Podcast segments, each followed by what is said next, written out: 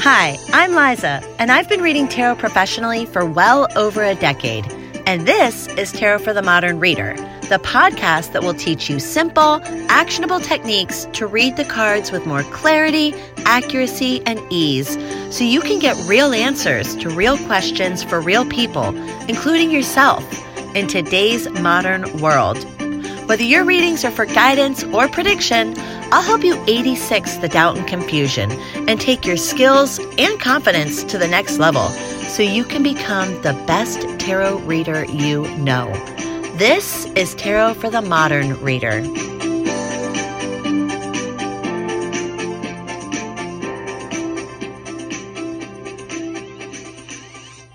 Hello and welcome to the Tarot for the Modern Reader podcast. I'm your host, Liza, and this is episode number 24 Gemini season with the Lovers and the Magician. Now, this episode was actually scheduled to come out last season, but life happens and here we are. So I decided to go ahead and release it ahead of today's scheduled episode anyway about Cancer season because honestly, I am such a sucker for order and I just couldn't stand the idea of missing a season in the lineup. So, we're going to take a look at what the energy of Gemini season typically brings and what cards or card suits most likely come up at that time and how that leads us into Cancer season. So, Gemini season leads us into a season of air energy. Air is the element that rules over Gemini, Libra, and Aquarius. Our air signs are usually not the most emotional of the bunch. That's usually left to our water signs, including the one following Gemini, which is Cancer. But Gemini in our season of air does usher in a lot of activity, particularly mental activity, since the air element is associated with the suit of swords. When Gemini season rolls around, the energy of the season changes from a bit heavy, not in a bad way, but just heavy because it's represented by the heavy, uh, earthy sign of Taurus and the Pentacles and the Empress and the Hierophant in our deck, to a light and fast moving energy, which is air. So, what should we expect to see in our readings? Well, first, let's talk about the magician. So the magician is ruled by the planet of Mercury. As we've discussed in the past, there are 22 major arcana cards, and there are 12 signs and 10 celestial bodies in our solar system that we attribute to these cards. So this is going to make a nice matchup for us, right? Now, of course, it doesn't take a mathematician or a math magician to know that it would take 24 signs and celestial bodies if each body ruled only one sign. So, in our cosmic world, as it stands right now, we have two planets that each rule two signs.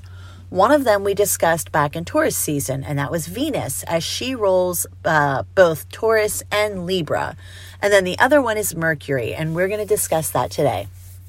So Mercury rules the sign of Gemini and it also rules the sign of Virgo. So we might talk about him again in Virgo season in relation to his aspects of organization and swiftness and tidiness and order and all things analytical because Mercury loves a good spreadsheet just as much as I do. but today we're going to talk about Mercury in his aspect of the magician. And there is so much to be said for this. So, Mercury has always been tied to the archetype of the magician. Here we are with my expression that metaphysical systems do not exist in a vacuum again. Mercury has been known through our time as many names. He carries the name Mercury from the Greek and Roman area era and he's also known as Hermes because in Greek and Roman culture, although they shared most of the same gods, they had different names for them and sometimes slightly different descriptions of them, but mostly the same. So, Mercury was considered the winged messenger of the gods. He had wings on his sandals and he could fly. This is certainly a very fitting um, symbolism for an air sign. And in all reality, considering he was a messenger, that in it of itself is actually very fitting as well, particularly for the sign of Gemini, because not only are air signs our communication signs, but Gemini more so than the other. So naturally, Mercury is a good fit here. But he was also so much more than just that. He is considered the god most closely aligned with magic. In even older times, he was known as Thoth or Thoth, depending on how you say it. And truly, I do not know which way you say it because there is so much debate in the uh, spiritual community. So I will pronounce it as Thoth, but you can uh, take that however you like to pronounce it. And he was also known as the great magician. So this is going all the way back to the Egyptian times. We talked about him when we talked about the star card in a previous episode, if you remember that one. Um, and to be honest, I'm not sure. It might have been about when, when we talked about the symbolism of animals in the cards. So I'll have to go back and take a look. But if you are interested in um, reading or listening, I'm sorry, to that and um, hearing more about him in that aspect, you certainly could. Um, but in any event, he he is associated with magic, and that's because of his association with Aquarius, which is a fellow air sign. The great magician who is discussed at length in some of our oldest texts on magic is named Hermes Trismegistus, and he is considered a combination of the Greek god Hermes and the ancient Egyptian god Thoth, who founded the phys- uh, philosophical system that we know today as Hermeticism. So when Gemini season rolls around, magic is definitely in the air. Now, I truly believe we can accomplish our greatest work and achieve the greatest results in our work when we are working with the season of life that we are in. I know you guys have probably heard me say this like a thousand times, but it's just like one of the core beliefs to my nature. So you're probably just going to hear me say it forever. but the energetic season that we're in, you know, carries so much unseen energy, yet it's the undercurrent of our lives. So when we're in the season of Gemini, I think we find ourselves seeing more of the magician card in our readings. And when you look at the magician card, you see the tools that he has on his table representing the four elements that he has dominion over and he works with to make magic. Because really, what is magic then? It's a way of manipulating the elements of energies and directing them at will. And on that note, the card of the magician really amplifies the energy of the will. The magician card is a very yang energy. It's not a yin or a receptive energy at all. In the magician, we're making things happen. It's not just that it's a yang time and there are a lot of things happening, but specifically that we are the ones who are making them happen. It's a direction of the will. So these things are happening due to our will, and we are the ones that are directing and shaping how these things are happening for us. We are the magician, creating the flow and the direction of how things are going. And in Gemini season, this is very to do, very easy to do because we're in tune with that swift moving air energy. We are in alignment with that energy, just as Hermes is, which can carry out magic very swiftly out into the world.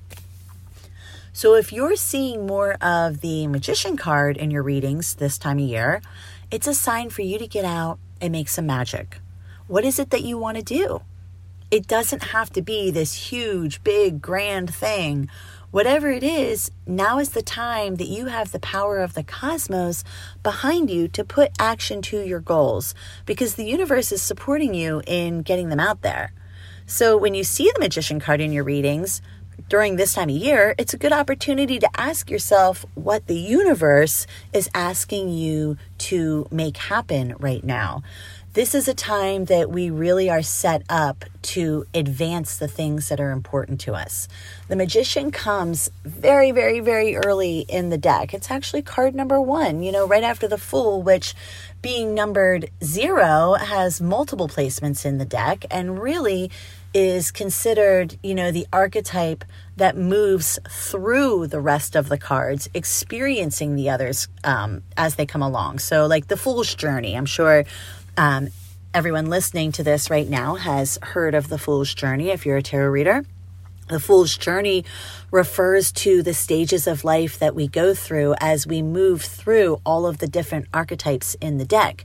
And the archetypes are in sequential order, you know, for a reason. It's not just that they're numbered 1 through 22, it's that each one is to build upon the previous one and this is another another um, example of how working seasonally brings us back to that core nature of all metaphysical systems that everything we do is related to the season that we're in and each season builds upon the last one. You know, if you're a gardener, you don't plant your seeds before you plow the land. And I know it's like not even gardening season, and here I am with the gardening references, but I can't help it. So you get what I'm saying, right? So right now, when we are in the season of the magician, we are in such an early season of our journey. You know, this is the point in the journey where the energy is asking you, what do you want? What do you want to do? What do you want to have or be or make happen? Because whatever it is, you can have that. You can have anything you want. It's a matter of the will, it's a matter of the mind, it's a matter of the direction of energy. And all of these things are represented in the magician card, and they are all things that are under your control. So I hope that if you get the magician card in a reading this time of year, that truly you take it very seriously. And to be fair, I feel like it should be taken seriously at all times. But really, like when you are in alignment with that seasonal energy, you know, that's really an indication that the universe is behind you and whatever it is that you're trying to bring to fruition. Okay, so enough about the magician. Let's change gears now and talk about the lovers. So the lover's card is ruled by the sign of Gemini itself, and it truly is a perfect representation of the duality Gemini represents. Now, anything related to the sign of Gemini always comes back to the theme of duality and often choice. So, as a tarot reader, you may have been taught that the lover's card represents love, relationships, relationships that are truly meant to be, divine partnership or union, and much of this is true. But this is really just scratching the surface of this card. At its essence, this card is about duality and choice. So, for starters, let's talk about duality. The duality represented in this card is the duality and merging of the divine feminine and the divine masculine. These are true opposites, completely dualistic in nature, yet merging together in union. We also have the element of choice represented here because, as we all know, duality itself represents the concept of two different and opposing things, just like the sign of Gemini itself does. Now, the duality you see in this card can change based on the rendition of the card or the time period of the creation of the card deck you're using. So, in older versions of this card, you see a man choosing between two women, one light haired and fair skinned, and the other one dark he must make a choice. There's so much more symbolism behind that, like the the greater of all good and evil and all such things. You know, this is all represented in this card and the choices that must be made. But in some renditions you see today, you see two people on the card, a man and a woman. So not three. In the previous versions, you would see three people on the card, a man and two women. But in today's versions, you see a man and a woman and then an angel presiding over them. So there are still three figures on the card, but the nature of the figures has changed.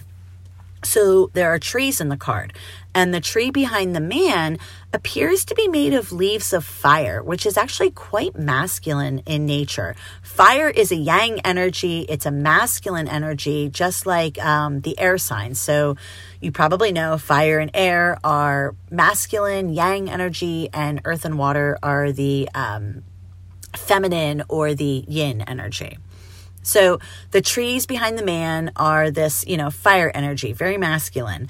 And then the tree behind the woman appears to be a lush, leafy green bearing round red fruit, quite feminine in nature. And then there's also a serpent entwined around this tree. So this can be seen as Adam and Eve in the Garden of Eden. And in this rendition, we still see the element of choice. However, now we're actually seeing a different type of choice. The choice is Eve's. Will she choose Adam and to stay in the dark? Or will she choose the knowledge that the serpent represents and offers her? The serpent is not only a symbol of wisdom, but it's also a symbol of the divine feminine. So, as we can see, this card not only represents the concept of the divine union of the masculine and feminine, but also the element of choice. Now, fun little fact did you know that before Adam and Eve, there was actually Adam and Lilith?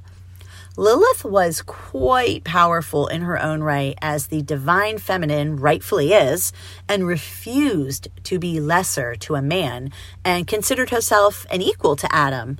Naturally, this caused her to be cast out and replaced by a hopefully more submissive female instead. However, we all know how that worked out. so, what does this card mean in modern times? Well, if you're doing a relationship reading or the aspect of the card that relates to the divine relationship status is applicable in your reading, then that may be the interpretation for you.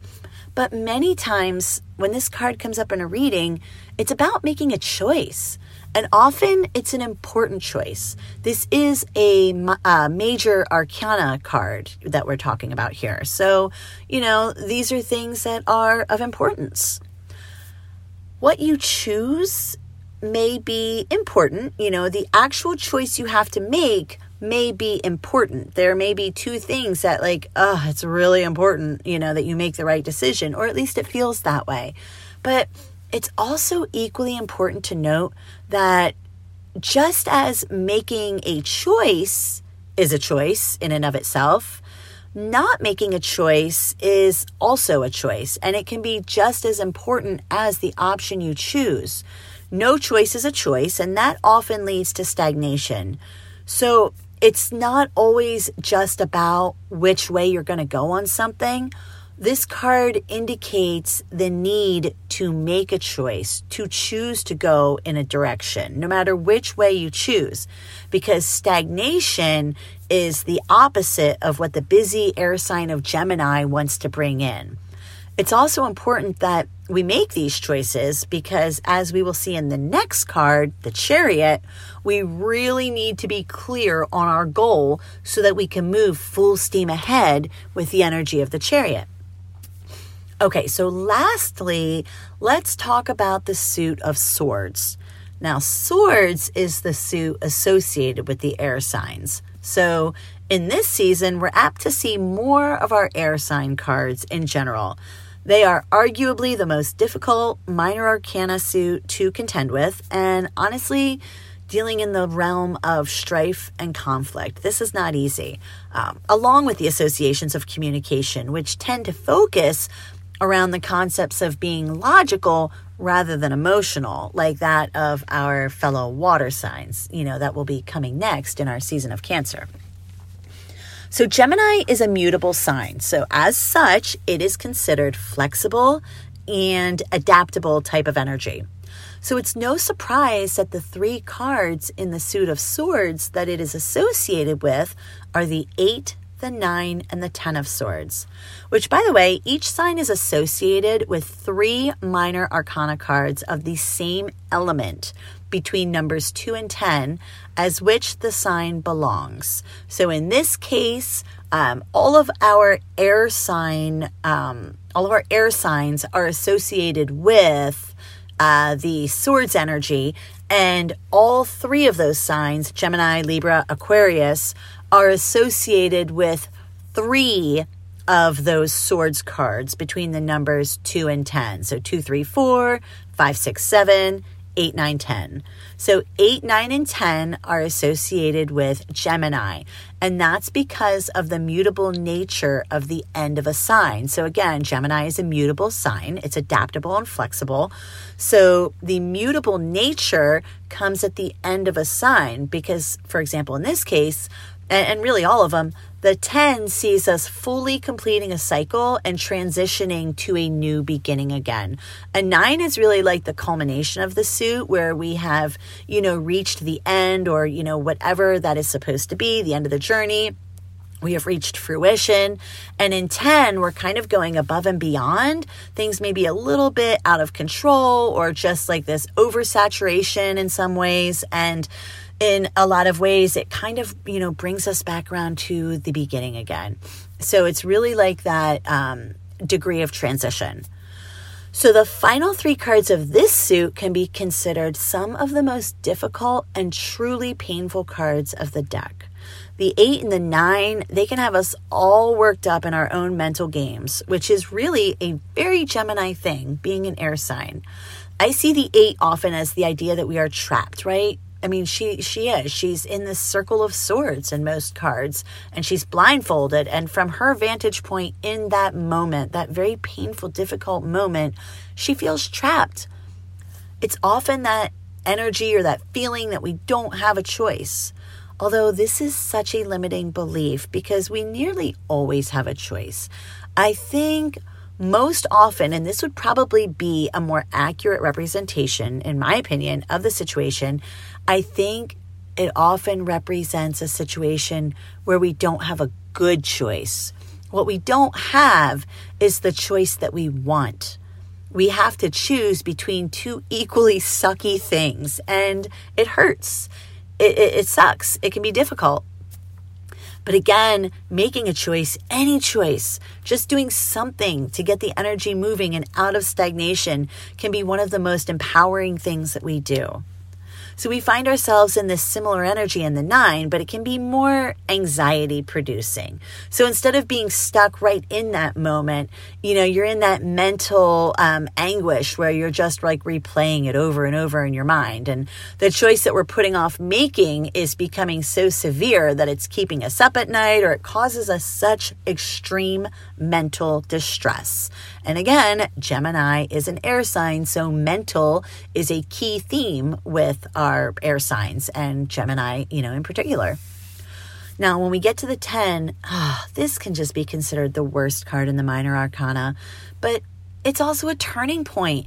I mean, you've seen how in the RWS deck, there is often so much black in this card, but yet you also see the yellow of the sun that is rising over the horizon. So there's our turning point moment. While it can be a very unpleasant experience, it also can be a crucial reset. This is your 10 energy. This is the transitioning back to a new beginning. So, it's like so many things where they say, This too shall pass. No matter how dark it feels in the moment, that it's always darkest right before dawn. That's the mutable nature of this card life is one big stage of duality. Everything that we see in our cards, everything that we see in the cosmos, like the number of times you guys have also heard me say that the magic follows the mundane and the mundane follows the magic because there really is no such thing as a difference, you know, in the two. They are as interlinked as peanut butter and jelly. I suppose if you like peanut butter and jelly, but you get where I'm going with this. So life is just this one big stage of duality. And this is a core principle truly of magic and reality. The principle of polarity, for example. All things are dualistic in nature. As above, so below. As within, so without. Feminine, masculine. Black, white the Ten of Swords representing the last decan or the last 10 degrees of Gemini is called the Lord of Ruin.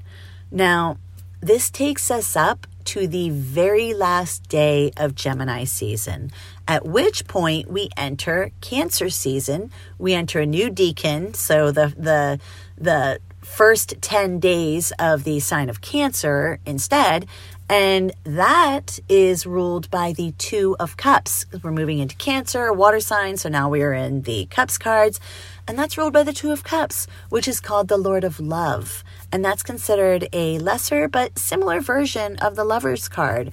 So I think that's really beautiful that it really is this idea that this too shall pass, that even in our darkest moments, there truly is that transition coming and something great on the other side. So we will discuss that card, the Two of Cups, and you know, all of those associations in the next episode when we talk about Cancer season. So I hope that you have enjoyed this episode of the Tarot for the Modern Reader podcast and maybe even learned something new for your tarot practice. I'm so excited to be back in your ears and your earbuds and just can't wait to share more with you. Next up, we have a deep dive into the sign of Cancer and its corresponding cards. And then after that, we'll be moving into Leo season, which I absolutely love.